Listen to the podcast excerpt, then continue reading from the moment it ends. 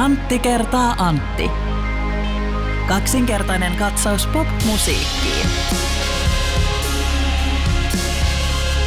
Antti, sinä kun et ole mikään moukka, niin sinä saatat tietää tällaisen musiikillisen taidelajin kuin opera. Kyllä, minä tiedän. Korkeakulttuuria parhaimmillaan. Ootko koskaan ollut opera katsomassa muuten?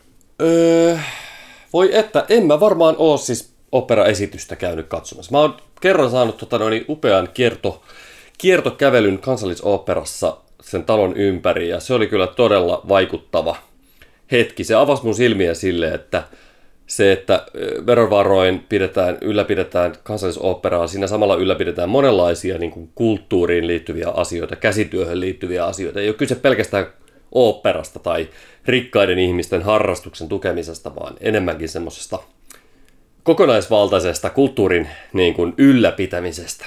Mutta tämä ei varmaan liittynyt nyt tähän, mihin sä oot niin kuin menossa. Ei no, liittyy osin liittyy ja osin ei. Mä oon ollut kerran operassa, mä toivoisin, että mä ymmärtäisin sitä enemmän, mutta tietysti tällaisista suurista aarioista mäkin pidän tällaisista niin sanotusti operaskenen hittibiiseistä. Mutta kyllä munkin täytyy tunnustaa, että esimerkiksi Kotipizzan special opera on huomattavasti tutumpi. ha, mutta tämä ei ole Olisi toisen vitsi, ai että. ei ole, tämä oli kyllä omalla tavallaan ehkä parempi kuin tämä, mitä on tulossa. No, tiedätkö tuolla jyrsijöiden maailmassa, että kuka on kaikkien aikojen taitavin, rakastetuin ja kovapalkkaisin tenori jyrsiä? No en tiedä. No se on toi Luciano Pavarotta. Ei, Jesus. Joo, sä vähän vihjasit, että, että jonkun asteinen dad, dad joke on tulossa. Tämä oli kyllä, tämä käyttö monella tapaa niin kuin täytti dad jokein määreet. Mulla oli äh, uploadeja ja väliuploadit tosta. Mulla oli siis itsellä semmoinen tilanne, missä kun mullakin on tuota jälkikasvua, niin mä saan paljon kritiikkiä siitä, että mä viljelen niin kuin dad joke. Tuossa oli semmoinen tilanne, missä tyttäreni harmitteli etukäteen, että voi että jos tulee tosi sateinen niin kuin kesä, että kuinka tylsää se on. No. Mä olin silleen, että no, Suomen kesähän on tunnetusti kylmä ja vähäsateinen. Eikö se ollut no. hauska vitsi, niin mulle kommentoitiin, että sä olet vitsi. se on kyllä. Ouch, ouch. Sieltä saattaa lujaa tulee. Ei ilman minkäänlaisia filtreitä. Joo, todellakin, todellakin, todellakin. Mutta se, mut se on semmoista, vitsi, vitsit sikseen. Tämä on Antti kertaa Antti podcast, kaksinkertainen katsaus popmusiikkiin ja minä olen Antti Hietala. Minä olen Antti Granlund, erittäin hyvää toukokuun ehtoo puolta. Kyllä vain, kyllä vain. Tota, Tämä on jakso numero 126 ja, ja tota, kaikenlaisia juttuja tässä on käsiteltävänä. Aloitetaanko Antti tämmöisestä? Me saatiin tota, kuuntelija kysymys, joka on mun mielestä silleen ihan niin kuin hyvä, koska meidän ohjelman nimi on Antti kertaa Antti ja tämä niin sanottu sitten tämä otsikon jatkoon, että kaksinkertainen katsaus popmusiikki, niin Henkke, meidän kestokommentoija ja kuuntelija, kysyy, että kerrotkaapa joskus, mitä sillä popmusiikilla tarkoitetaan tai mikä on popmusiikkia. Se on popmusiikki, joka myy korkeita listasuosituksia, eli joku Norja Blackis oli joskus popmusiikkia, kysymysverkki. Se on popmusaa, joka soi isolla radiokanavilla. Se on popmusaa, joka kelpaa sen hetken TV-musaohjelmiin ja niihin videoohjelmiin. Vai onko siihen popmusaan joku musiikillinen kaava, josta sen tunnistaa? Eli mun mielestä tämä on niin hyvä kysymys, koska me julistetaan, että tämä on niin kaksinkertainen katsaus popmusiikki, mutta me ei ole missään kohtaa määritelty sitä, mitä se popmusa meille tarkoittaa. Antti, mitä popmusiikki sinulle tarkoittaa? No tällainen helppo, mutta mun mielestäni väärä vastaus olisi se, että popmusiikki on lyhennys populaarimusiikista ja populaarimusiikkihan on siis suosittua tai suuren yleisön kuuntelemaa musiikkia. Niin. Mun mielestäni se, jos joku ymmärtää sen niin, niin ei se nyt niin väärin ole, mutta että jos joku ajattelee, että on pop-artisti ja soittaa raju, niin kuin, että onko vaikka – Master of Puppets aikainen metallika, niin oliko se, olivatko he nyt sitten pop-artisteja? He, soittivat erittäin suosittua heavy-musiikkia siihen aikaan, mutta kuitenkin tuon levyn ilmestymisen maihin, niin heavy oli kuitenkin vahvasti marginaalissa. Ehkä tällaiset Van Halenin tai Bon Jovin tyyliset leudommat tukka heavy bändit, jotka nykyään ehkä niitä ei heaviksi pidä, mutta siihen aikaan ehkä pidettiin, että nekin on niin kuin heavy metallia tai hard rockia nyt niin kuin näin. Niin, niin mun mielestä mä, mä ymmärrän silloin ehkä tässä meidän asiassa tämä pop-musiikki tarkoittaisi sellaista musiikkia, joka liittyy jotenkin populaarikulttuuriin. Mm. Ja tässä suhteessa sellainenkin musiikki, joka välttämättä ei ole kerännyt yhtä, kerännyt sata striimiä eikä ole saanut yhtään soittoa missään, niin jos se kuuluu siihen silloin niin kuin kussakin ajassa määriteltyyn populaarimusiikin genreen – niin silloin voi ajatella, että se on popmusiikkia, huolimatta siitä, että onko se nyt vai, onko se nyt juuri se kyseinen artisti ja se kyseinen bändi suosittua. Kyllä, kyllä. Ja se, että mikä on populaarimusiikki, niin se tietysti pikkasen tässä aaltoilee. Että sellainen kahdesta kolmeen ja puoleen minuuttiin pop-hittihän on ollut aina siellä keskiössä. Mm. Et se on, ja se on yhä siellä keskiössä. Mutta sitten välillä on tullut, niin kuin tässä just muisteltiin tota Lordin Euroviisuvoittoaikoja, kuinka se raskas rokki e, tota, trendas Suomessa niin paljon, että tällaiset kotiteollisuuden kaltaiset artistit, niin ne oli oikeasti siellä populaarimusiikin keskiössä, mm. eli että kotiteollisuus sopi kaikkiin tällaisiin, kaikille sellaisille festareille, missä oli muita sen ajan pop artisteja. Mutta nyt tässä ajassa niin kotiteollisuus enää ei oikein sovi sinne, koska se heavy ei trendaa. Se heavy on tullut tästä – popmusiikin tai populaarimusiikin keskiöstä, niin se on siirtynyt takaisin sinne reunamille. Kyllä, mutta, tai ainakin sinne päin. Mutta kyllä mä esimerkiksi tällä hetkellä vahvasti edelleenkin, niin kuin vaikka kotiteollisuuden tuorempiin julkaisuihin en ole kauheasti perehtynyt, niin mä oletan, että siellä esimerkiksi edelleenkin mennään aika lailla säkeistö, säkeistö, kertsi, säkeistö, kertsi, C-osa, säkeistö, kertsi rakenteella biiseissä.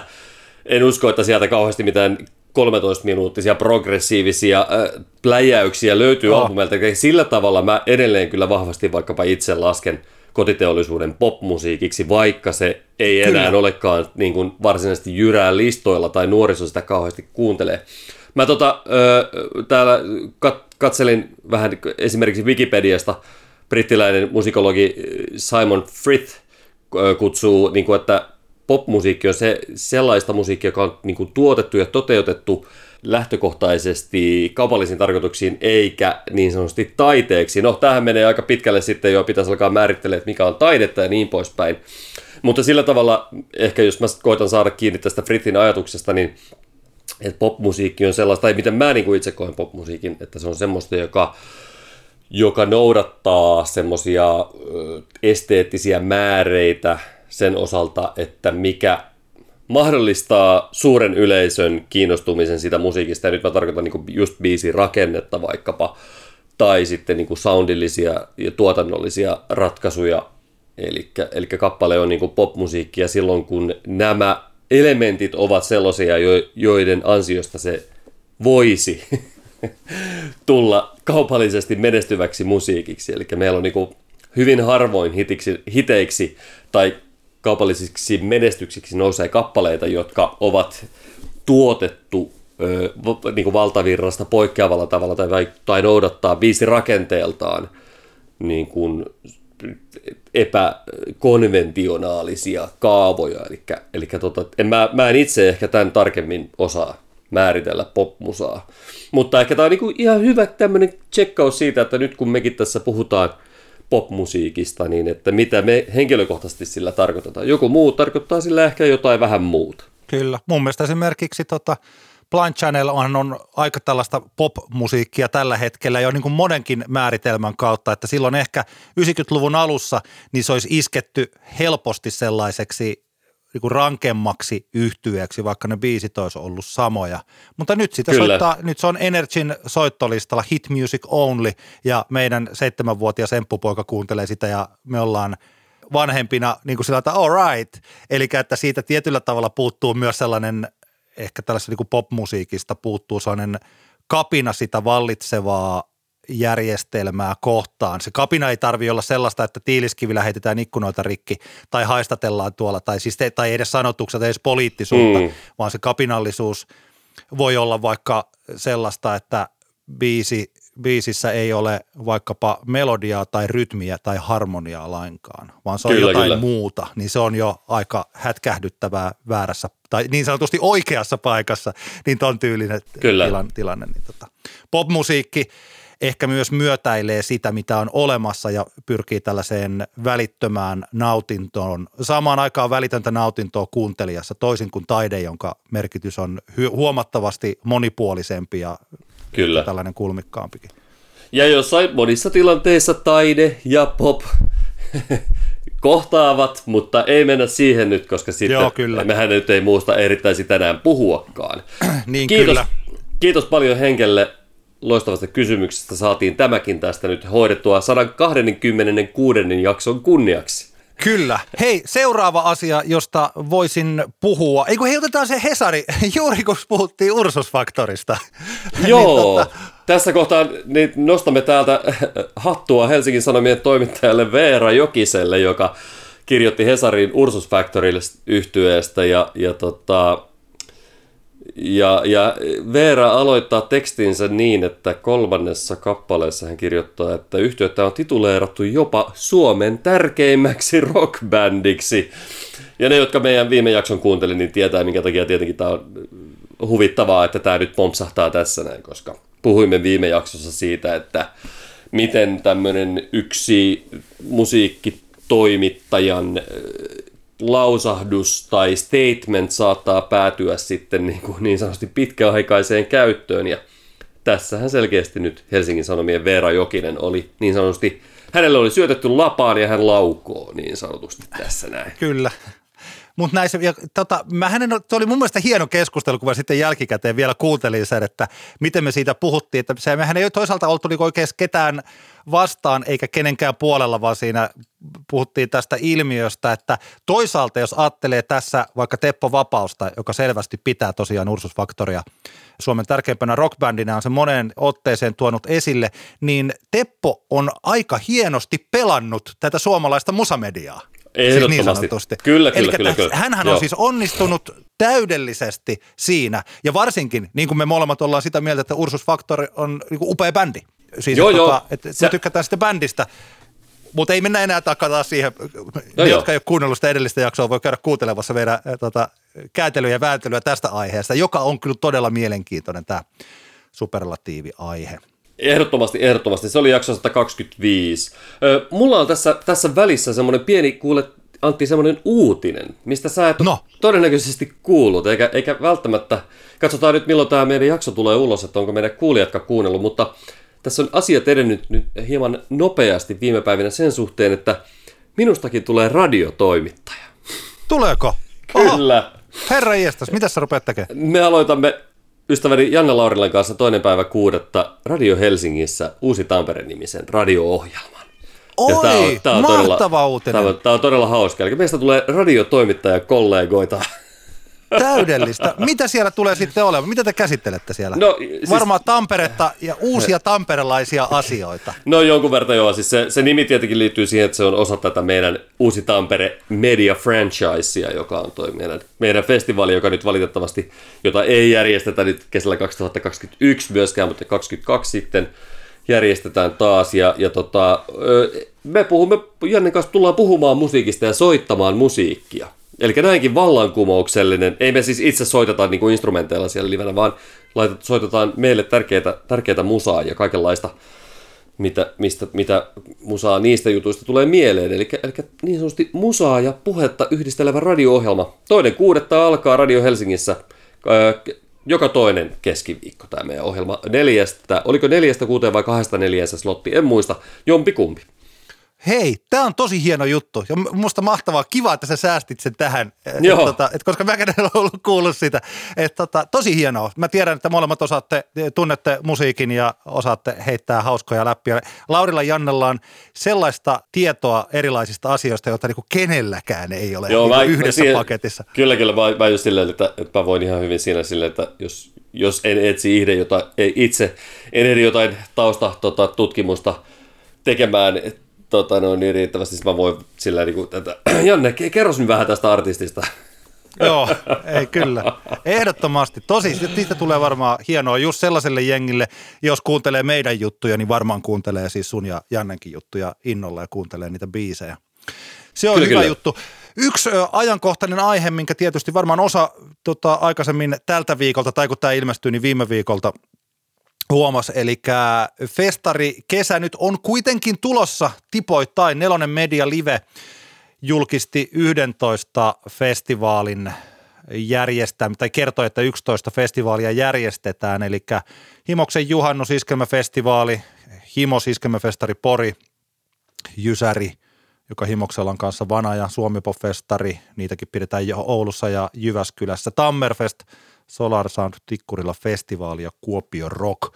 Ne pyritään järjestämään normaalilla kävijäkapasiteetilla ja täydellä ohjelmistolla ja luonnollisesti turvallisuusjärjestely. Se, että minkälainen setti tosiaan tässä näissä kussakin festivaalissa sitten tulee olemaan lopulta ja että onko siellä tosiaan vaikkapa pöydät ja tuolit sitten jokaiselle ja onko pienempiä sisäänottomääriä tällaisia, niin tota, siitä nelonen varmaan tie, tai kukin festivaali tiedottaa sitten omanaan, mutta tota, samaan aikaan esimerkiksi Sauna Open Air Tampereella kertoi, että sitä ei järjestetä.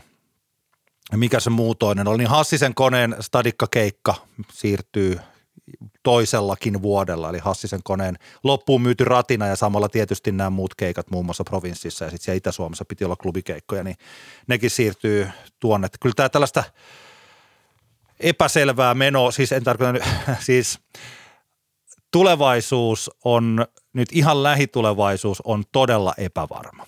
Niin. Ja siihen nyt sitten yritetään kukin toimija yrittää reagoida omalla tavallaan ja katsoa, miten se tapahtuu. Että tota, tässä ihan tulevan kolmen, neljän viikon aikana tulee varmaan tapahtuu suuntaan tai toiseen paljonkin. Ainakin mä toivon, että tulee, että tulisi jonkinlaista selvyyttä. Joo, voimia vaan siinä kaikille, jotka järjestää siihen, että todennäköisesti jokainen päivä tulee näille ihmisillä alkamaan sillä, että tsekkaa tartuntatilastot ja avin mahdolliset uudet tiedotteet että varmasti järjestäjät joutuvat kyllä nyt todellakin niin päivä kerrallaan tilannetta katsomaan ja toivomaan parasta ja, ja niin poispäin. Että, että tota, että tsemppiä sinne kaikille, jotka Joo. ovat päätyneet siihen ratkaisuun, että kesätapahtumia viedään eteenpäin. Ja tota, Joo, enpä sanokaan. Piti sanoa Rauman Lukon kultajuhlista, mutta en sano. Ihan tarpeeksi Joo, se meni murhetta. Jo. Se meni jo. Hei, yksi biisi, johon me heitettiin nopeasti viime jaksossa, eli Sannin uusi sinkku Pettäjä. Niin mä haluaisin puhua siitä muutamilla sanoilla, tai ehkä en niin paljon siitä biisistä kuin sen biisin lopusta ja sellaisesta todella onnistuneesta musiikki, musiikillisesta tarinan kerronnasta, mitä siinä harrastetaan. Hei, mä kysyn sulta ensin. Mä, mä viime jaksossa kysyn sulta, että pidätkö sä siitä kappaleesta? Ja sä sanoit olevas vähän pettynyt. Onko sun, onko sun mieli muuttunut nyt? Onko se, tota, onko se kuunnellut sitä, tykkääkö siitä enemmän nyt kuin silloin ihan parin kuuntelun jälkeen viime viikolla? Mm, mun mielestä se on sillain, että no se on ok. Ja juuri okay, tällä okay, äänenpainolla, okay, okay, okay, juuri okay. tällä äänenpainolla, minkä nyt sanoin. Mutta mä muistan, kun mä kuulin ensimmäistä kertaa joitain Sannin hittejä sen muutaman vuoden takaa, vaikka 2080-luvulla. Tai muistan, tota, me ei olla enää me, taisi olla ihan jossain musamediassa sillä että bändi oli juuri koottu ja se ei ollut vielä kovin hyvä se live show, minkä Sanni siellä vetäisi, mutta niin tajusi, että siellä on joitain hyviä biisejä. Tai vaikka Supernova tai tämä, tota, mitä hän kettua biisi. Mm. Tota, niin siis, että ne, siellä on ollut, Sannilla on ollut sellaisia biisejä, että kun mä oon kuullut ne ekaa kertaa, niin mä oon ajatellut, että tämä on kova pop-hitti. Ja Joo. sellaista tunnetta mulla ei ole ollut tässä Pettäjä-biisissä – kun mä oon sitä Joo. kuunnellut. Ja tota, miksi, en mä tiedä, ei vaan ole ollut. ei ole, se, se joo, ei joo, sillä, sillä, tavalla, sillä tavalla tämä pop-kappale ei ole kutitellut jotenkin mun makuhermojani. Sillä Aivan. Tavalla. Mä voin kertoa siis, mm. ite, itellä vaan, niin kun, mulla on jotenkin, mua e, Sannissa niin kun artistina ehkä vähän häirinyt, että tulee semmoinen olo, että se on vaan niin tavallaan, jos puhutaan näistä isommista hiteistä, 80-luvulla ja se me ei olla enää me vai mikä se, niin tulee Joo. semmoinen olo, että ne on vaan niin kuin silleen keskitien iskelmää, johon on laitettu sille nuo, keskivertoon nuorekkaampi laulaja vetämään. Ja musta kiva, tämä Pettäjä oli niinku sillä tavalla kiva, että kappale, että siitä ei tullut yhtään enää semmoinen olo. Tuli semmoinen olo, että Sanni on ehkä, ehkä tavallaan niin kuin artistina mennyt johonkin suuntaan ja, ja se oli musta jotenkin niin kuin silleen kiva huomio. Plus se, että, mä, että mun on välillä tosi vaikea näitä tota, suomalaisen valtavirta popin, iskelmäpopin niin kuin artisteja koittaa, niin kuin, niin kuin on aikaisemminkin sanonut, että mä, mun on ollut esimerkiksi vaikea saada kiinni Beemin Hei rakas kappaleen totaalisesta neroudesta verrattuna muihin suomalaisiin radiovaltavirta hitteihin. Mutta tämä on minun henkilökohtainen ongelma, jota mä työstän koko ajan, niin kuin ehkä huomaat. Joo, kyllä. Ja ymmärrän, ymmärrän. Mutta siis tämä, se, se asia, mistä mä pidän tässä tosi paljon, on se, että kun tämä kappaleen kertosäkeen ensimmäinen laini on tämä, että mä en oo pettäjä, vaikka hengität edessäni melkein mun suuhun. Ja se on se tietyllä tavalla, kun se on se koukku, joka jää mieleen, niin mä luulen, että aika moni, joka on sitä kuunnellut, sitä kappaletta, niin ajattelee, että toi laini on se, joka määrittelee tämän kappaleen. Eli se laulun kertoja minä kertoo, että mä en ole pettäjä. Nyt tässä ollaan sellaisessa tilanteessa, että tuolla on joku odottamassa kotona ja mä olen nyt täällä ja mua hirveästi tekisi mieli nyt pettää, mutta mä en ole pettäjä. Mutta tämä kappalehan tota, ei, tämä päättyy mun mielestä siihen petokseen.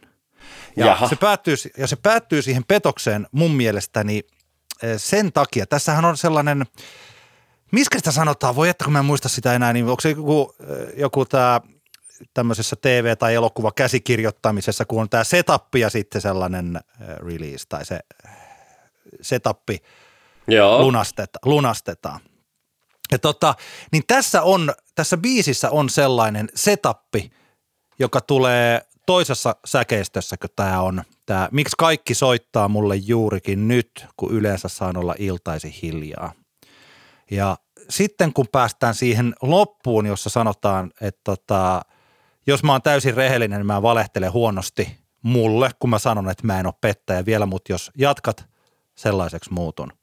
Ja sitten tulee se musiikillinen muutos, jopa tällainen, mun mielestä jo tosiaan vähän niin kuin TV-sarjamainen tunnelman muutos, että nyt tapahtuu jotain ja sitten sieltä alkaa kuulua tämä puhelimen varattu ääni, tämä tuut, tuut, tuut, mm. tuut, jolla lunastetaan se, että joku soittaa, mutta hän ei vastaa ja hän ei vastaa sen takia, että sanoista on siirrytty tekoihin. Aivan, aivan. Ja Joo. kannattaa nyt kuunnella tämä mielessä se biisi. Tosi hieno, kun se aukenee tollain, niin tajuaa että kyllä. Tulee siis tosi hyvä sellainen äh, havain, sellainen olo. Tämä on pikkasen sama, siis mulla tuli mieleen toi, kun äh, tota, meidän ikäiset, ja kaikki on tietysti nähnyt Tarantino Reservoir Dogsin parhaat mm-hmm. monta kertaa. Mä muistan, kun me ekaa kertaa aikanaan katsottiin, se onkohan mä ollut yläasteella silloin tai lukiossa niin me katsottiin jotenkin se, se loppu jäi meiltä sillä pikkasen, siinä varmaan oli joku poikalauma sitä katsomassa, niin me ei kuultu sitä, että siellä kuuluu ulkoa, kun poliisit saapuu ja sieltä kuuluu laukauksia. Nyt tulee muuten mm. spoileri mm. siis siitä. No mä luulen, että moni tietää, miten, miten se päättyy. Onko se sitten Mr. Pink vai kuka, joka sitten lähtee siitä teollisuushallista ulos? Ja mä itse asiassa niin kuin monta vuotta luulin, että se on se, joka selviää – Mm. Mutta kun se lähtee ulos sieltä, niin silloin kuuluu, kun ne poliisiautot tulee, sieltä kuuluu laukauksia, eli äänellä Tarantino kertoo, että ei sekään selvinnyt. En tiedä kuoliko se, mutta ainakin se saatiin kiinni. Ainakin sitä Joo. ammuttiin. Ja sitten Harry Keitel on siellä ja päättää sen elokuvan sitten siihen viimeiseen laukaukseen. Niin tota, tai tuleeko sitten poliisit ampua No niin, joka, joka tapauksessa siinä äänellisesti kerrotaan tosi hienosti se tarina. Kyllä.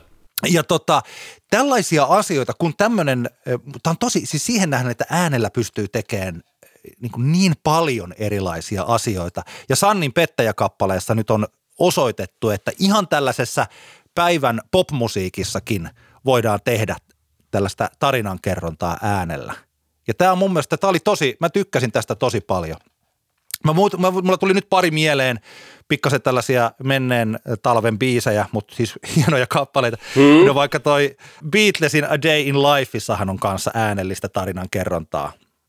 Eli siinä kohtaa, kun Lennonin uh, I read the news today, oh boy, siis tämä alku muuttuu siihen McCartneyn, McCartneyn Woke Up, Fell Out of Bed, Track a Calm Across My Head ja di, di, di, di, di.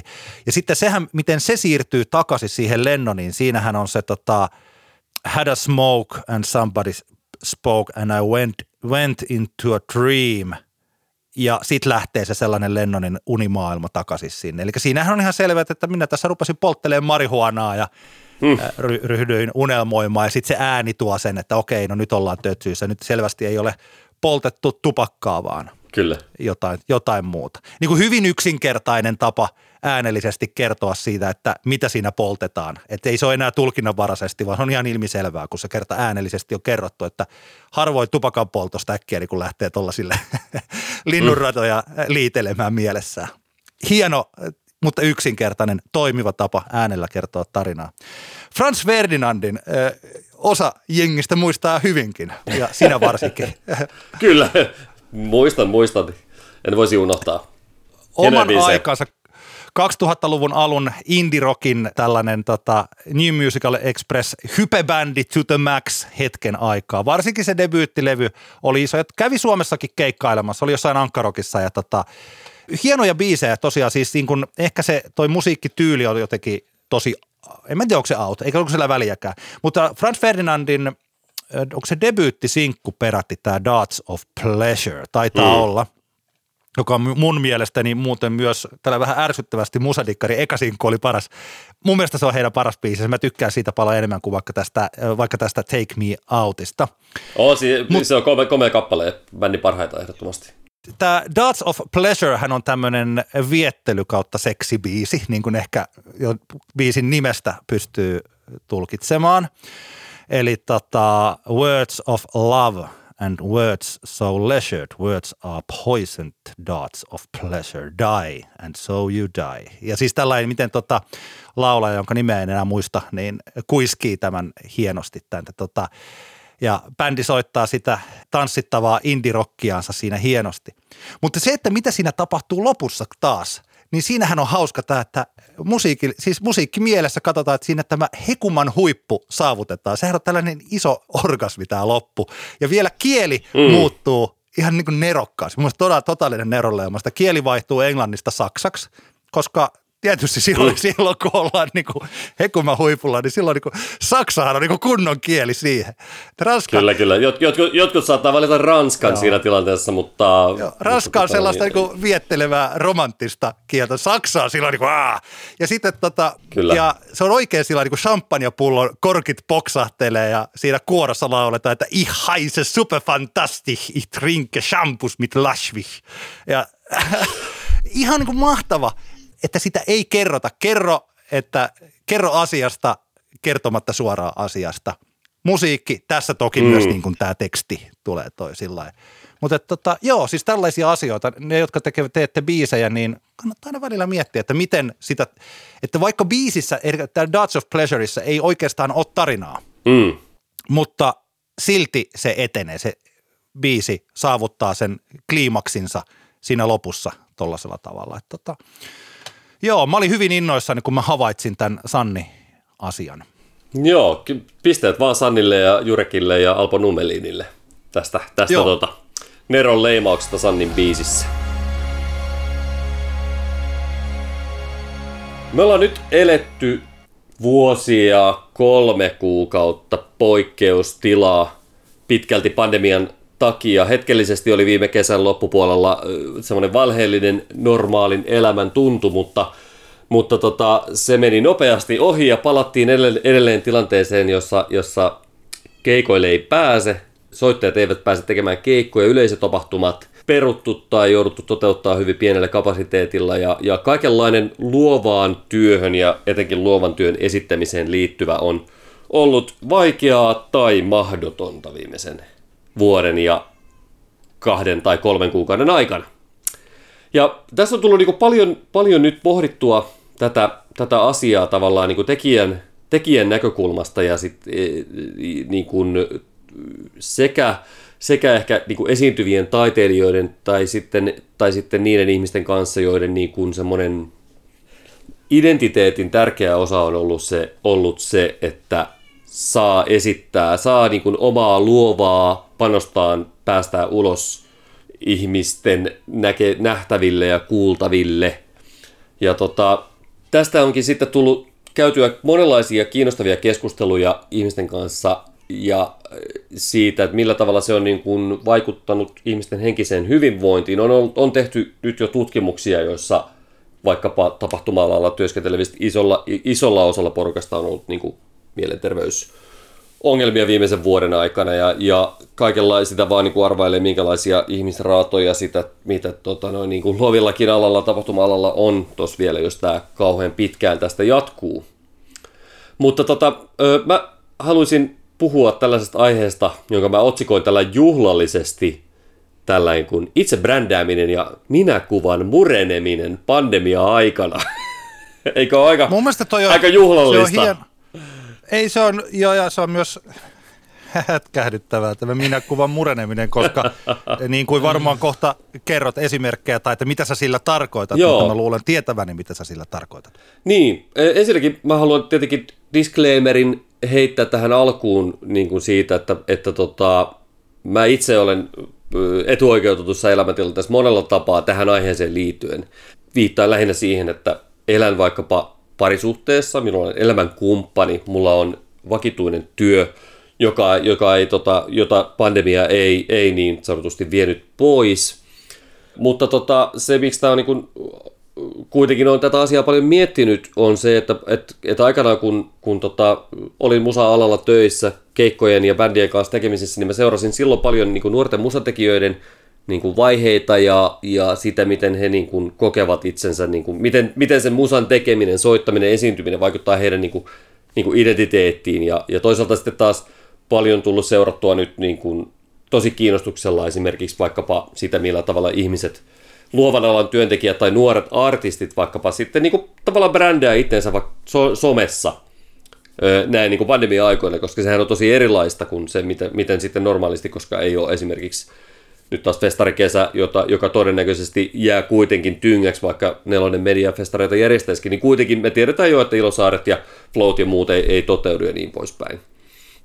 Joo, niin, ja voin tähän väliin sanoa, että, että katsotaan nyt missä vaiheessa ja miten, mutta että nämä ensimmäiset festivaalit, niin kyllä siellä on tällainen metaforisesti oikea käsi selän takana kaikilla juhlioilla. Että tota, joo. Tie, siis sillä että se ei ole samanlaista se festarointi nyt tänä ja, Joo, jää nähtäväksi, mutta... mutta tota, niin, kyllä, kyllä, joo. kyllä. Mutta tähän, tähän aiheeseen liittyen ehkä enemmänkin just se, että, että näitä tota, että tavallaan se pointtini on tässä se, että, että ihmiset ei pääse tavallaan toteuttamaan sitä luovaa paloansa näillä festivaaleilla. Nyt puhun lähinnä niin kuin muusikoista tai muista niin kuin taiteilijoista siellä tapahtumissa. Tässä on vähän niin kuin kaksi kulmaa tässä hommassa. Toinen on semmoinen niin kuin taloudellinen kulma ja toinen on taas sitten semmoinen taiteellinen kulma. Eli taloudellinen riippumattomuus tai taloudellisen niin kuin, se, että sä saat niin kuin leipää pöytään sun luovalla työllä – niin se on niin yksi kulma tässä. Ja toinen on taas tämmöinen niin taiteellinen riippuvattomuus, semmoinen ehkä semmoinen ihanne, romanttinen ihanne siitä semmoisesta taiteilijasta, joka pääsee niin kuin toteuttamaan itseään, eikä tarvitse muuta. Eli tässä on vähän niin kuin kaksi kulmaa, jotka, jotka tota pitää niin kuin huomioida, jotka tähän keskusteluun liittyy. Ja mä, lähtis, mä lähtisin tässä niin kuin liikkeelle siitä, että pitkään, mä oon kasvanut esimerkiksi siihen semmoiseen eetokseen, että tässä maassa ei, ei niin kuin musiikilla elä muuta kuin apulannan jätkät, jotka joka käänteessä voi jaksaa muistuttaa sitä, että he eivät hekään musiikilla elä. Tai sitten niin humppabändissä tai iskelmäbändissä soittamalla. Eli tämä oli niin kuin pitkään semmoinen, niin kuin, semmoinen niin kuin ajatus siitä, tai sillä tavalla ehkä ihmiset, tällaista ajatusta ylläpitämällä ihmiset ehkä vähän niin kuin haluivat, haluivat pitää niin kuin omia odotuksiaan niin kuin silleen alhaalla. Että joko sä alat Toni Virtaseksi tai sitten meet humppabändiin soittamaan ja kierrät Ruotsin laivoja tai pikku, pikkupaikkakuntien hotellien naulabaareja. No anyway, musta tuntuu, että tämä jossain kohtaa 90-luvun, niin, ei 2000-luvun alkupuolta, niin alkoi silleen vähän muuttumaan, koska meillä tuli näitä isoja kansainvälisiä nopeita menestystarinoita, niin kuin Darude, Pompankem, siis Rasmus ja Him vaikkapa, jotka kuitenkin suhteellisen nopeasti niin kuin nousivat maailman suosioon, mikä ei ollut niin kuin aikaisemmin ehkä välttämättä edes pidetty kovin mahdollisena Suomessa käsin. Ja sitten sen jälkeen tietenkin kun sosiaalinen media yleistyi, niin sitä kautta ehkä alkoi syntymään vähän semmoinen niin kuin ajatus siitä, että niin kuin että se luovalla työllä oman niin kuin, elannon hankkiminen niin kuin, olisi jotenkin helpottunut sen takia, koska ehkä, ehkä ne tietyt menestystarinat ne oli niin kuin, helppo pukea semmoiseen mielikuvaan, että, että tota, kunhan mä nyt vähän vaan Instagrammailen ja, ja tavallaan on tarpeeksi intohimoinen, niin sitten tavallaan niin kuin, jossain kohtaa homma lyö leiville niin sanotusti. Joo. Tästä päästään tämmöiseen niin kuin ajatukseen, mikä on, mikä on mun mielestä, nyt kun mä mietin tätä niin kuin pandemiaa, siitä miten ihmiset sitten identifioi itsensä, niin yksi mikä tässä on nyt mun mielestä murentunut, on ehkä semmoinen tietynlainen taiteilijamyytti tai semmoinen niin kuin luovan alan henkilön myytti semmoisesta ihmisestä, joka tavallaan työskentelee, elää ja hengittää sitä luovaa alaa, sitä omaa intohimoonsa, mikä se ikinä onkaan, kirjoihin liittyvää, musiikkiin liittyvää, soittamiseen liittyvää, tapahtumien järjestämiseen liittyvää, se oma intohimo. Puhun, monesti puhutaankin, kun puhutaan niin kuin vaikkapa musa-alasta tai tapahtuma-alasta tai, tai muusta luovesta, puhutaan niin intohimo-bisneksestä, joka, jo, jo luodaan sellaista mielikuvaa, että kaikilla, jotka on siellä niin kuin töissä, ne on niin kuin intohimo, millä ne tekee sitä, painaa sitä eteenpäin. Tiedät varmaan. Olet, joo, olet joo, kuullut kyllä. puheita siitä, kuinka, kuinka tyypit on silleen, että mä, mä, tää on, niin, mä rakastan tätä hommaa, niin mun on pakko duunata tätä. Tämä on mun intohimo. Ja siksi mä olen niin kuin, tavallaan niin kuin menestynyt tai, ja niin kuin halutaan pitää, ylläpitää sellaista mielikuvaa, että se on se, niin kuin se intohimo, joka mahdollistaa asioita, mikä monella tapaa pitää paikkansakin. Niin vaikka mä muuten tähän, tähän, väliin, tähän väliin, että saat vähän hengähdy, hengähdystä, niin voi heittää tällaisen hauska. Mä muistan, mikä se on, onko se peräti joku henkkamaukka tai joka, joku, joka mainostaa tällaista, missä lapset sanoo näitä tällaisia, että haluan pelastaa maailman tai haluan jotain. Mun mielestä se, mikä on varmaan tarkoitettu tällaiseksi söpöksi inspiraatiojutuksi, mutta mulla tuli just vähän tuohon liittyen, niin tuli sellainen tosi sellainen jopa vähän synkkä mieli siitä, kun yksi niistä lapsista sanoi, että joku, että I'm gonna, when I found my, find my passion, I'm gonna jotain. Siis sillä että, että kun mä löydän sen mun, aina silloin kun mä löydän sen mun intohimon kohteen, niin silloin mä niin kuin painan täsmälleen sitä kohti. Joo. Ja teen sillä Ja sitten kun itse tietää tämän, että melkein missä tahansa, että kun ihminen sanoo noin tai ajattelee noin, niin silloin tuolla jos, siis ja se samaan aikaan kun se on totta, mm. niin siinä on olemassa niin kuin iso osa siitä, mikä on totta. Miksi tehdään, niin kuin, miksi mekin tässä puhutaan, ei mekä niin kuin saada rahaa tästä, me tehdään tätä sen takia, että meillä on jotain niin kuin sanottavaa ja me halutaan niin kuin jo, jo, joku syy tähän. Että tota, et halutaan, että joku ihminen tuolla kuuntelee, mitä mä nyt tässä juuri tälläkin hetkellä Joo. sanon. Niin tota, ja se on totta ja se intohimo vie eteenpäin. Se intohimo on sellaista kykyä nauttia asioista, niin kuin nauttia siitä työstä mm. niin, että tunteja ei niin kuin omasta puolesta laske. Mutta samaan aikaan siitä seuraa se, että sellainen ihminen on todella altis ulkoa puolelta tulevalle hyväksikäytölle, että hänen työpanoksensa ja työaikansa, että ei tarvikaan maksaa kahdesta tai voidaan maksaa kahdesta tunnista, mutta tiedetään, että kun tämä on intohimoinen, niin se tekee 15. Just näin. Ja toi on, toi on, niin yle, näin. Toi on yleinen, yleinen asia, mikä, mikä tota luovilla aloilla vaikkapa tapahtuma-aloilla näkyy, että, että saattaa jossain tilanteessa olla, että käytetään, nähdään, että joku nuori tyyppi, jolla on niin hulluna drivea ja sitä niin sanottua intohimoa tosi paljon, niin ehkä käytetään sitä hyväksi. No anyway, lisää tästä niin kuin, tavallaan tästä intohimo-bisneksestä ja, ja tästä, niin kuin, että myytistä siitä henkilöstä, joka työskentelee luovilla aloilla, että se tyyppi on niin kuin, se ei ole töissä rahan takia, vaan se on niin kuin töissä lainausmerkissä rakkaudesta lajiin, tai siksi, että identifioidaan itsensä, että hei, no mä, mä duunaan tätä taidetta sen takia, koska mä en osaa mitään muuta. Tai, tai sitten ehkä, ehkä voidaan ajatella, että ei halua, niin kuin, haluta hukata sitä. Koetaan, että on tosi niin kuin, lahjakas jossain asiassa, että ei haluta niin kuin, hukata sitä sillä käyttämällä aikaa johonkin muihin juttuihin kuin siihen, niin kuin, siihen luovaan työhön, johon sitä intohimoa koetaan. No monissa tilanteissa ehkä, mä pidän tätä niin kuin, itsensä brändäämistä tässä mukana sen takia, koska, tota, koska tulee semmoinen olo, että, että tota noin, niin, öö, se, se itsensä brändääminen vaikkapa sosiaalisessa mediassa, kaikkihan me tehdään sitä. Aina mä, mä niin vahvasti koen, että mitä tahansa me vaikkapa sosiaaliseen mediaan niin postataan, niin se on jollain tasolla niin semmoista itsensä brändäämistä, koska sehän on vaan semmoinen niin kuin, se jokaisen meistä niin someprofiili on, on tavallaan semmoinen niin projisointi omasta itsestä, jonka päätetään projisoida vain tiettyjä osia, osia itsestään. Ei kukaan niin kuin kaikkia juttuja postaa, eikä siinä olisi mitään järkeäkään. Se olisi, tavallaan se olisi ihan mielenkiintoista, mutta, mutta okei, okay, ei se ehkä, ehkä homma niin toimi. Tota, tota, mutta, mutta se, eh, me tästä niin kuin se itsebrändäämisen ja, ja niin kuin minäkuvan niin kuin liitos tässä ehkä, ehkä vähitellen piirtyy. Jotenkin tullaan semmoiseen tilanteeseen, jossa ehkä minäkin itse olen, olen elämässäni sitä tehnyt, että, että, että se minäkuva ö, muodostuu sellaiseksi, että se, että se oman intohimon kohde tai luova, se luova työ, mitä tekee, että se niin kuin määrittelee mua itseeni. Mä oon itse niin kuin, mulle henkilökohtaisesti tämä niin kuin pandemian vuosi on niin kuin mahdollistanut sen, että mä oon oikeasti alkanut niin kuin kyseenalaistamaan sitä, että mä oon niin kuin, et, tai siis auttanut mua vähitellen ymmärtämään sitä, että mä oon niin kuin aivan hyvä tyyppi ja mulla on niin kuin tavallaan paikkani tässä maailmassa, vaikka mä en aina niin kuin kauheasti haalisi itselleni vaikka DJ-keikkoja tai soittaisi koko ajan keikkoja, että olisi jossain niin kuin rundilla tai sitten olisi koko ajan säätämässä jotain tapahtumia tai muita. Ja se on ollut mulle niin kuin tosi tärkeä havaita. Siinä on jossain, varsinkin silloin tota noin, niin Tuuri oli mukana sen takia, koska meillä oli esimerkiksi Isan kanssa jo, jo mietittykin se, että tämä ensimmäinen pandemiavuosi on, on niin kuin välivuotta. Meille, meillä ei pitänytkään silloin olla keikkoja 2020. Mutta kuitenkin olen joutunut niin kuin käsittelemään tätä asiaa, että, että tota, mitä, mit, mitä, mitä minusta jää jäljelle, kun viedään pois se tavallaan se luova, tiedätkö, se luova työ, se tekeminen, se lainausmerkeissä intohimo tai se ainakin semmoinen asia, josta mä oon aikaisemmin ajatellut, että ne on mun intohimoja, semmoisia, mitä mä niin oikeasti Joo. haluan tehdä. Mä oon joutunut kyseenalaistamaan niitä asioita tosi paljon ja mä huomaan, että tosi monet muutkin, sosiaalisesta mediasta mä huomaan, että tosi monet muutkin on joutunut tai päässyt tekemään sitä, että he ovat joutuneet niin kuin käsittelemään sitä, että, että mitä, mitä jää jäljelle, jos ei pääse toteuttamaan sitä lainausmerkissä intohimoa, eli kun ei pääse tapahtumiin tai soittamaan keikkoja tai muuta.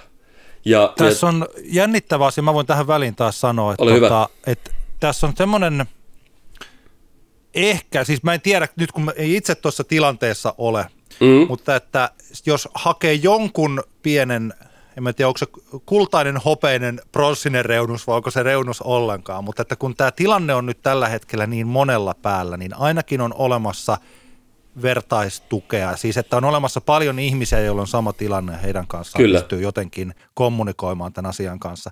Koska radioalahan on hyvin saman oloinen ala, tai tietyllä tavalla totta kai osa musabisnestä ja osa tätä, mutta se on vähän erilainen asia olla radiojuontajana kuin olla esiintyvä niin kuin musiikkia soittaa, mutta se on kuitenkin niin kuin aika lähellä, sinne niin mm. rinnalla, saman tyylinen. Ja mä tiedän, että se on ollut muutamille henkilöille hankala paikka, jos on joutunut jos jopa, joko omasta tahdostaan tai sitten tahtomattaan niin jättämään vaikka radioalan taakseen. Mm. Niin, että, sellas, että on joutunut sellaiseen tilanteeseen, että mä oon huomannut, että sitten kun on tavannut jossakin, vaikka niin kuin radioporukalla nähdään joku, niin se on tietyllä tavalla sellainen vähän outo tilanne, kun huomaa, että toi miet, toi ajattelee nyt, että mä en enää kuulu tuohon porukkaan, että nyt mä en ole enää tuossa bisneksessä. Ja nyt Joo. mä en ole enää jotenkin sillä että siinä on ikään kuin, että se jotenkin, se, sen, sen takiahan, en mä tiedä mikä se on se vetovoima tällaisilla aloilla. Onko se sitten niin. esiintyvä niin. tai taiteilija tai varmaan teatterialalla on erittäin vahvasti samaa, koska siellä vielä ollaan niin, kuin niin kiinni siinä kyllä, samassa kyllä. yhteisössä paljon joo, enemmän kuin ehkä musa No ainakin enemmän kuin radiobisneksessä, mutta ehkä enemmänkin. Siis tällä, että jos sieltä joutuu ulos, niin sen oman identiteetin kanssa, vaikka sen olisi itselleen tehnyt selväksi jo siinä niin kuin joidenkin kuukausien aikana, niin sitten se, niin kuin se paukahtaa helposti se siinä kohtaa takaisin, kun näkee sen vanhan jengin Just ja näin. tajuaa, että mä en kuulukaan enää tohon. Ja syyllinen minun mielestäni on se myytti siitä ihmisestä, joka elää ja hengittää sitä omaa intohimoansa.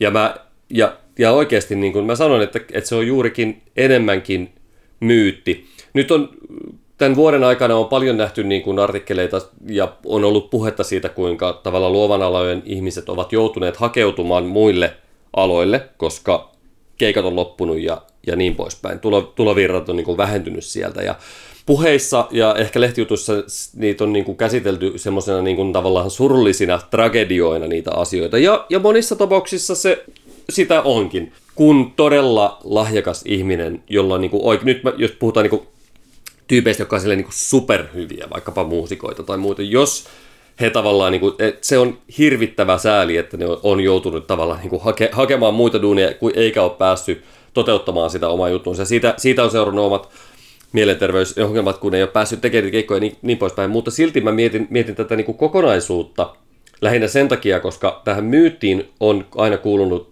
mun mielestä se, että päivä, niin sanotusti päivätöitä ei tehdä tai päivätöiden tekeminen jotenkin vähentää sitä arvoa, sen henkilön arvoa. On pidetty ehkä jonkunlaisella semmoisella niin kuin mielikuvituskorokkeella semmoista tyyppiä, joka pystyy elämään ja tuomaan leipänsä pöytään niin kuin näillä, tällä intohimolla ja luovalla alalla.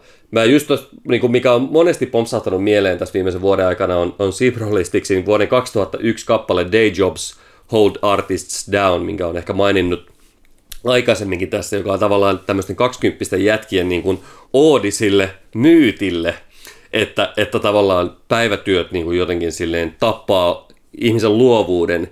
Ja että se, että mennään niin kuin oikeisiin töihin vaikka osa-aikaisesti, että se on niin kuin semmoista jotain periksi antamista tälle niin kuin systeemille.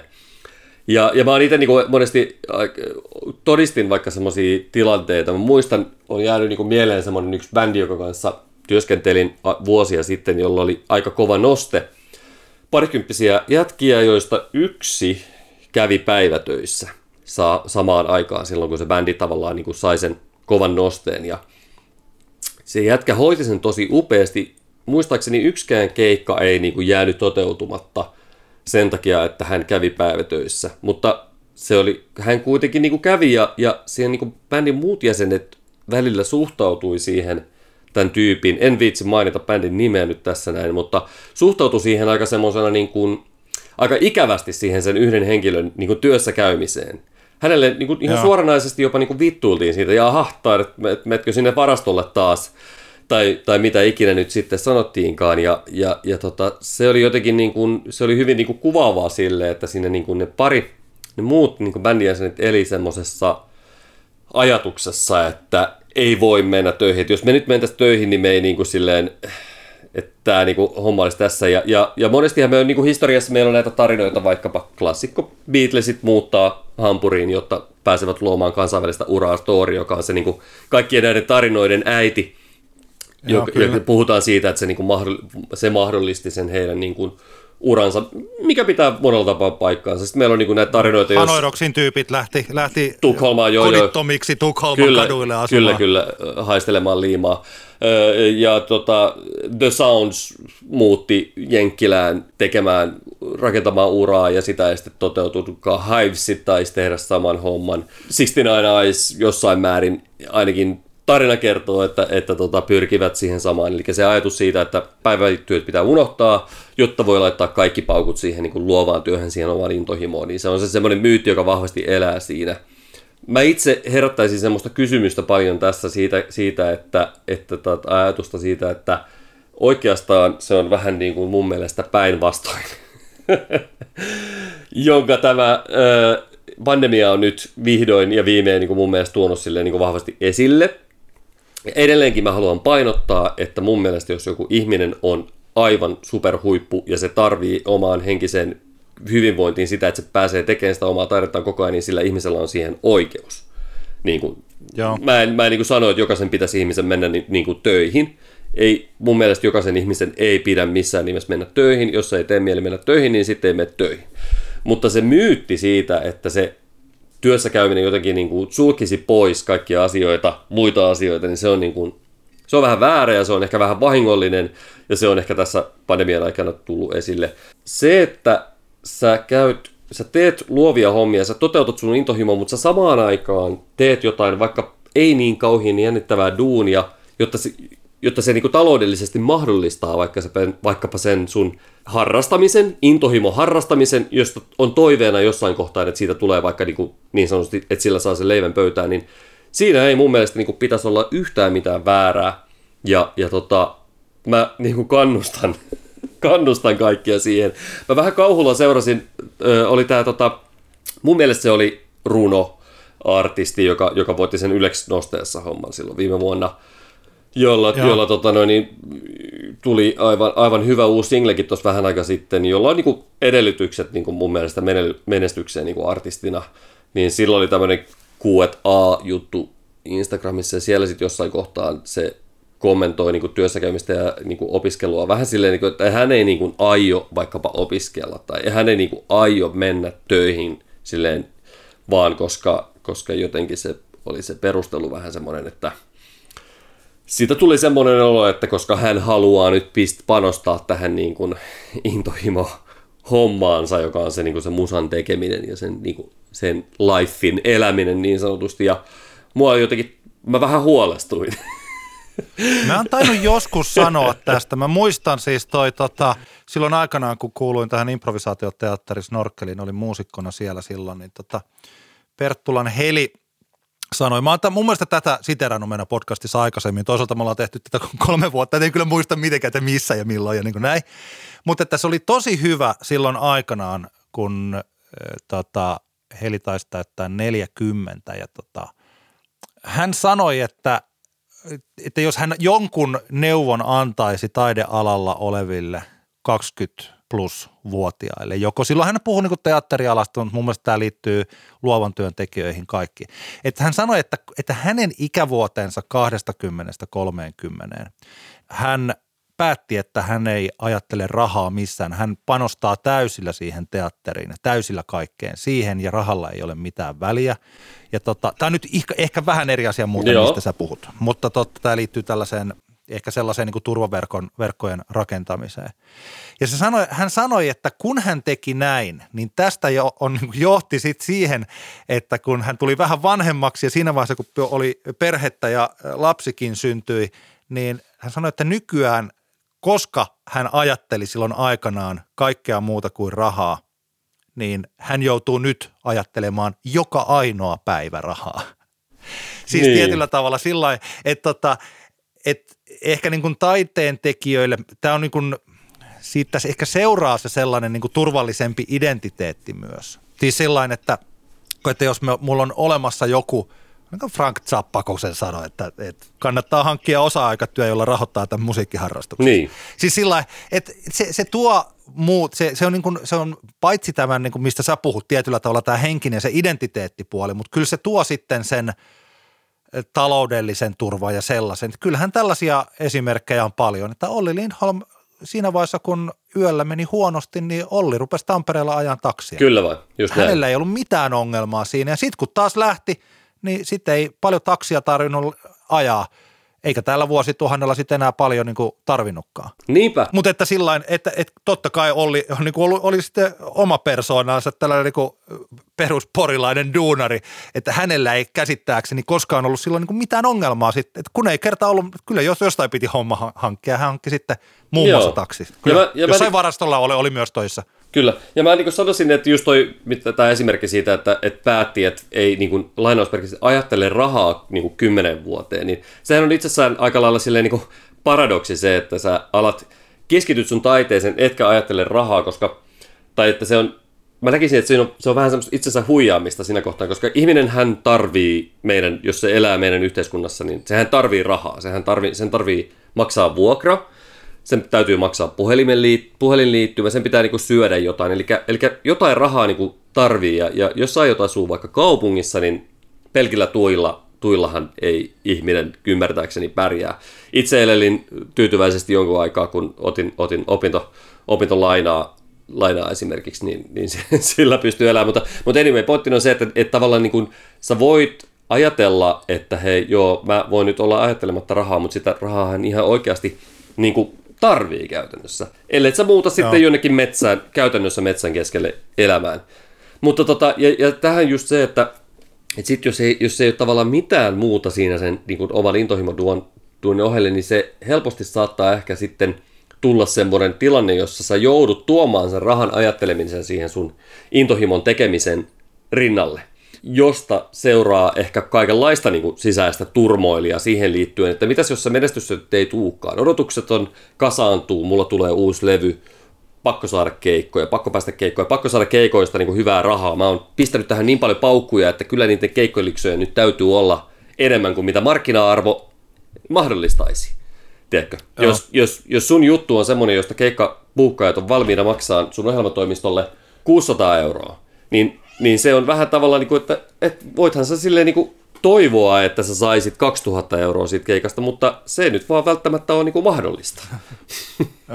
eli, eli sen takia just tämä ajatus siitä, että se, se on vähän itsensä huijaamista, jos ajatellaan, että keskityn luovaan työhön enkä ajattele rahaa. Mieluummin mä ehkä, ehkä tekisin niin, että ajattelen rahaa sen verran, että teen vähän duunia, jotta voin keskittyä siihen luovaan työhön. Joo. Ja loppu, loppukaneettina myös haluaisin sanoa, että tavallaan tämä pandemia osoitti sen, että, että niin kuin siihen taiteilijamyytin ylläpitämiseen ei meillä ole enää varaa. Joo, ja toisaalta siis kukin tekee sitten omat päätöksensä, minkälaisella on, että jos, että tämä, en mä tiedä, onko, että ei me nyt varmaan, tai ei mä ainakaan voi kannustaa ketään just siihen, että, että jos jollakulla on se unelma ja joku ei halua ottaa sitä osa-aikatyötä itselleen turvaverkoksi, niin kuin että mitä minä on kellekään mitään sanomaan. Mutta tosiaan tämä identiteettipuoli ja tämä tällainen, se on, siihen pystyy tietyllä tavalla kaikki vaikuttamaan. Niin. Siis tä, tällainen, että et, et voi olla se, voi tehdä muutakin. Kyllä niin kuin, toki jossakin vaiheessa, jos on niin kuin musa-hommat lähtee, niin sitten ei se Pate Mustajärvikään nyt niin hirveästi se levyseppä ja hommia tehnyt, mihin se koulutuksen on hankkinut. Mutta kyllä, että kyllä. Se kuitenkin teki, teki vielä 80-luvulla, 80-luvun alkupuolella teki. Siis sillä niin kuin, että, että lähinnä että se on ehkä tällainen niin, kuin niin sanotusti, en mä tiedä ketkä olemme, me kaikki,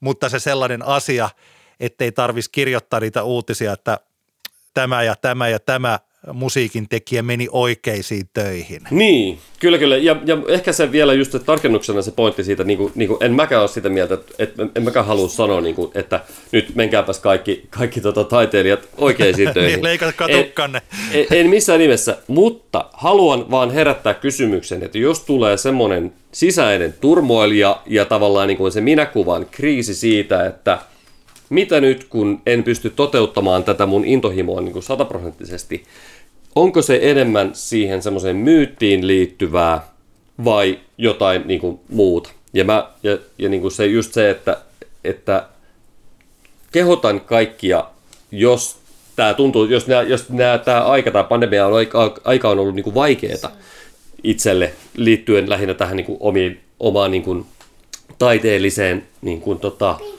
luovaan hommaan, niin just se, että, että, että miettimään sitä, että että peilaako sitä omaa olemistaan ja tekemistään vain semmoiseen myyttiin tyypistä, joka, joka tavallaan niin kuin tulee toimeen sillä, pelkästään sillä taiteella ja luovalla duunilla, vai, vai mistä siinä on kyse? Antti kertaa Antti podcastin lopussa on perinteisesti Älä nuku tämän ohi-osio, niin nytkin. Meillä on nyt kehuttavana kaksi kotimaista uutuusbiisiä, jotka ilmestyivät tätä kun puhumme niin eilen perjantaina. Mä voin sanoa ensin omani.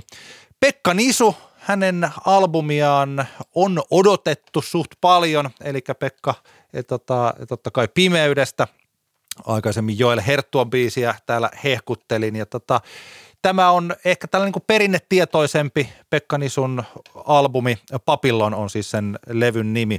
Mun pitää vielä kuunnella sitä lisää ennen niin sanotusti lopullista tuomiota koko levystä, mutta kyllä mä olen aivan ihastunut tähän albumin ensimmäiseen biisiin Soihtu – siinä on vahva tämmöinen Tom Petty-henki, eli toi Tom Pettyn klassikkobiisi eh, Here Comes My Girl, jossa on ensin tätä Tom Pettimäistä puhetta säkeistöt ja sitten se purkautuu siihen hienoon kertosäkeeseen. Niin tässä on omalla tavallaan vähän samaa, paitsi että Pekka sitten laulaa tällaisella hyperspeed turbonopeudella ja sitten kun se lähtee siihen kertsiin, niin se on tällainen stadionluokan kertsi, jossa tulee jopa, kun siinä on synät taustalla, niin lopussa on vähän jopa tällaista 2000-luvun alun killersia ehkä siinä pikkasen kuultavissa, että tota, ja komeita duurisointuja. Siis sillä että tota, mulle tuli siitä oikein hyvä olo, kun mä ekaa kertaa kuuntelin ton biisin. Ja tota, tykkään siitä. Hyvä, hyvä Pekka, hienoa musiikkia. Joo, tää oli hauska, että se nyt tota, näin, näin nopeasti tuli. Saatiin tähän Joel Herttuan perään Pekankin hommat. Mä oon kaksi kertaa kuunnut tämän Pekan levyn läpi ja, ja tota, Ekalla kerralla oli vähän silleen, että no äh, mutta sitten tokalla kerralla huomasin hyräileväni lähes jokaista kappaletta mukana. Hyviä biisejä, ehkä, ehkä tota, ha, ha, ha, hauskaa kuinka jotenkin se, just se Petty ja Springsteen siellä kuuluu albumin, albumin tota, no, niin mitalla läpi. Hauska huomio muuten itsellä se, että vaikka pimeydellä ne mun mielestä, mun mielestä ne isoimmat parhaat yksittäiset sävellykset oli, oli niin kuin Pekan kynästä, niin silti mä huomaan jotenkin tätä Pekan levyä kuunnellessani, huomaan kaipaavani niitä, niitä tota noin, niin Joelin, niitä semmoisia niin aika lailla niin vakavempia, vakavempia kappaleita, mikä oli kuitenkin sitten tässä kohtaa se huomaa, että se oli kuitenkin niin kuin iso osa sitä pimeysyhtyön soundia. Ei pidä verrata Pekan albumia Pimeyden albumeihin, koska tämä on eri juttu. Pekka on nyt solo-uralla, Joel on solo-uralla ja Pimeys on historiaa, mutta väkisinkin sitä toki sitten näitä asioita miettii tässä kuunnellessa. Mutta tota, joo, kyllä jotenkin siinä Pekan lauluäänessä jotain sellaista ihmeellisen turvallista ja ihanaa, miksi tämä on vaan tosi mukava kuunnella. Se on hauska, hauska semmoinen niinku, mielenkiintoinen yhdistelmä. Siinä on, siinä on niinku Pettyn kanssa tavallaan samaa et siinä ehkä, missä, missä niinku, tai sillä tavalla niinku verrattavissa, että siinä missä Petty jotenkin kuulosti nuorena jo tosi vanhalta, niin musta tuntuu, että Pekka Nisu, Nisu tulee kuulostamaan aika vanhana tosi nuorelta edelleen.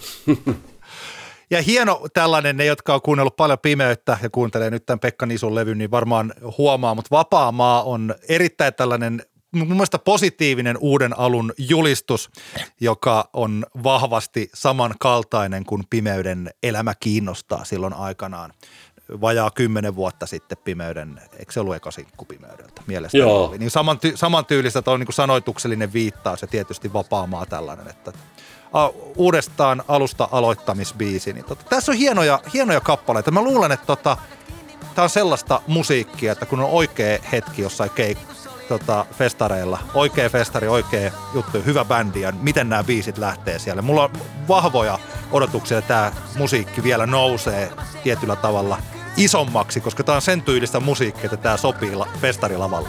Kyllä, kyllä. olo. Kyllä vain, kyllä vain, kyllä vain. kaikki muutkin.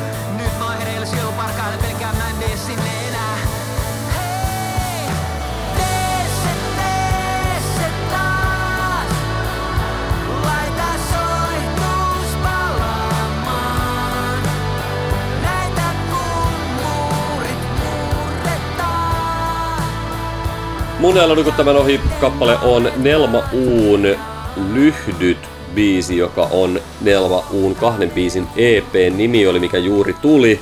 No Se sehän on Anemoja. Anemonia, että lyhdyt, tässä on kaksi, kaksi kappaletta, Anemoja ja lyhdyt, ja, ja tota, tää lyhdyt on mun mielestä näistä parempi biisi, vaikka Anemojakin on tosi hyvä kappale.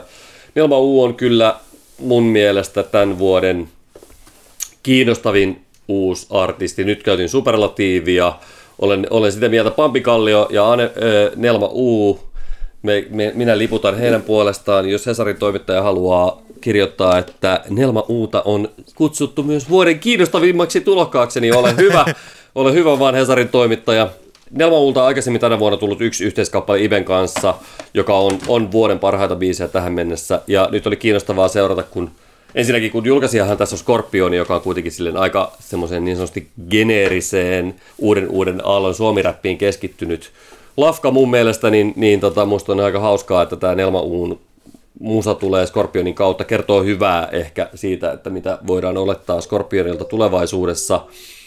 Nelma U Instagramissa ö, tavallaan silleen niin kuin, ö, etukäteen tästä EPstä puhuu, että tämä on nyt jotain niin kuin tosi tämmöistä niin kuin erikoista musaa, josta ei oikein tiedä, miten ihmiset siihen suhtautuu, että tämä on niin kuin haltioita ja lohikärmeitä ja, ja sekoilua, ja sitten tuli semmoinen, että voi, että mitähän ihmeellistä sieltä tulee. No helpotukseksi niin huomasin, että tämähän on aivan kuitenkin suhteellisen niin kuin easyä popmusaa, mutta toki, toki todella jotenkin tämmöisen niin kuin taiteellisesti, omaehtoisesti niin kuin toteutettuna jänniä semmoisia viboja jostain, jostain ehkä jopa niin kuin 90-luvulta tässä niin kuin tuotannossa, mutta silti, silti kyllä niin kuin hyvin, hyvin semmoinen niin kuin, hyvin kyllä jotenkin ajassa kiinni olevaa touhua.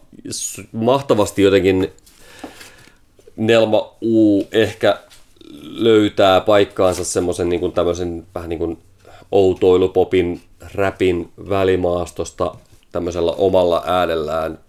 Musta jotenkin ihan niin kuin, ihan, ihan tosi tosi hyvin jo, jos ajatellaan, että artistilta on tullut vaan niin kuin vähän musaa ulos, niin jotenkin poikkeuksellisesti tuntuisi se oma, oma ääni olevan niin kuin löytynyt tässä kohtaa. Mm, Kyllä. ei, ole, ei, ole, ei, ole, ei ole, sen verran vielä, että ei, vaikka Scorpionilta tullutkin tosiaan, niin ei, ei tosiaan mitenkään suoraviivaisesti niin rap-musasta ole kyse. Eli ei kannata niin kuin karsastaa tätä sen takia, että ajattelisit, että, että tämä, jos ei niin kuin silleen tykkää esimerkiksi rapista tai hiphopista per se, niin, tota, niin, niin, niin, shh, niin, niin, niin, niin kannattaa silti tsekata Nelma U, koska tämä on jotain aivan muuta kuitenkin lopulta. Mä tykkään siitä, että kun viime vuonna ilmestyi tämä Nelma U Vol 1-albumi, jossa tota oli, mistä me silloinkin puhuttiin esimerkiksi, siinä on tämä Pehmeä poika-biisi ja siis tällainen, niin tota, tässä on selvästi niin kuin menty nyt eteenpäin sillä että se oli tällainen makuuhuonepoppilevy, Joo. ja jossa on valtavasti potentiaalia, mutta me esimerkiksi ei taidettu olla niin kuin ihan, me kyllä siis tykättiin, niin kuin tietyllä tavalla dikkailtiin menosta, mutta ei oltu niin kuin ihan sillä myytyjä vielä siinä vaiheessa. Joo, en, niin kuin en, en mä ainakaan ollut, mu- musta se oli vielä niin kuin, siinä kohtaa haki tosi lujaa, mutta nyt on menty jo niin kuin, isoja harpauksia eteenpäin. Kyllä. Ei kun juuri niin, eli hienoa, että tämä on nyt ihan ilmiselvää, että Nelma U ei ole niin kuin tietyllä tavalla jäänyt sinne makuuhuoneeseensa tekemään jollain läppärillä, mistä mä en siis yhtään tiedä, että onko tämä tehty niin se eka levy, mutta siltä se kuulosti.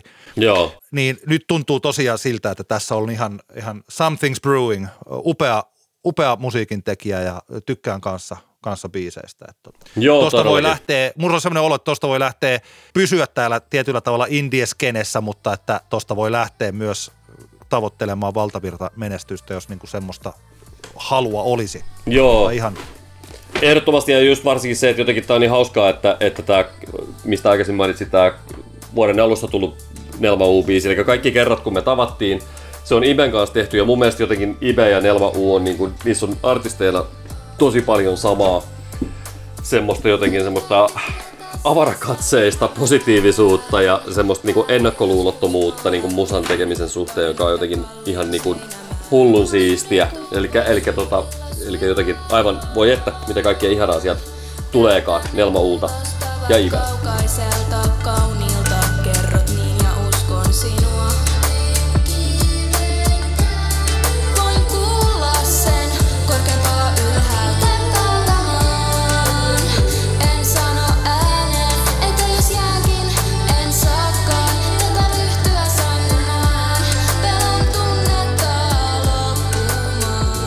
Tämä oli Antti kertaa Antti kaksinkertainen katsaus popmusiikkiin podcast. Kiitoksia kuuntelusta tänne saakka. Joo, kiitos. Voi laittaa. Kiitos paljon kaikille. Niin, oli, olit sanomassa jotain. Sanoin, oli sanomassa, että meille voi laittaa palautetta Facebookin kautta tai anttiaksantti.gmail.com tai Instagram direct messaget tai mitä reittiä nyt ikinä eh, tota, haluaakaan sen tehdä. Kyllä ja vain. Aiheita, keskusteluaiheita saa ehdotella ja kaikkea tällaista. Just näin. Miten, miten haluaa. Kyllä. Eikä siinä hy- hyviä vointeja ihmiset ka- kaikille ja, ja tota, palaamme asiaan lähitulevaisuudessa. Hei hei! Hei hei!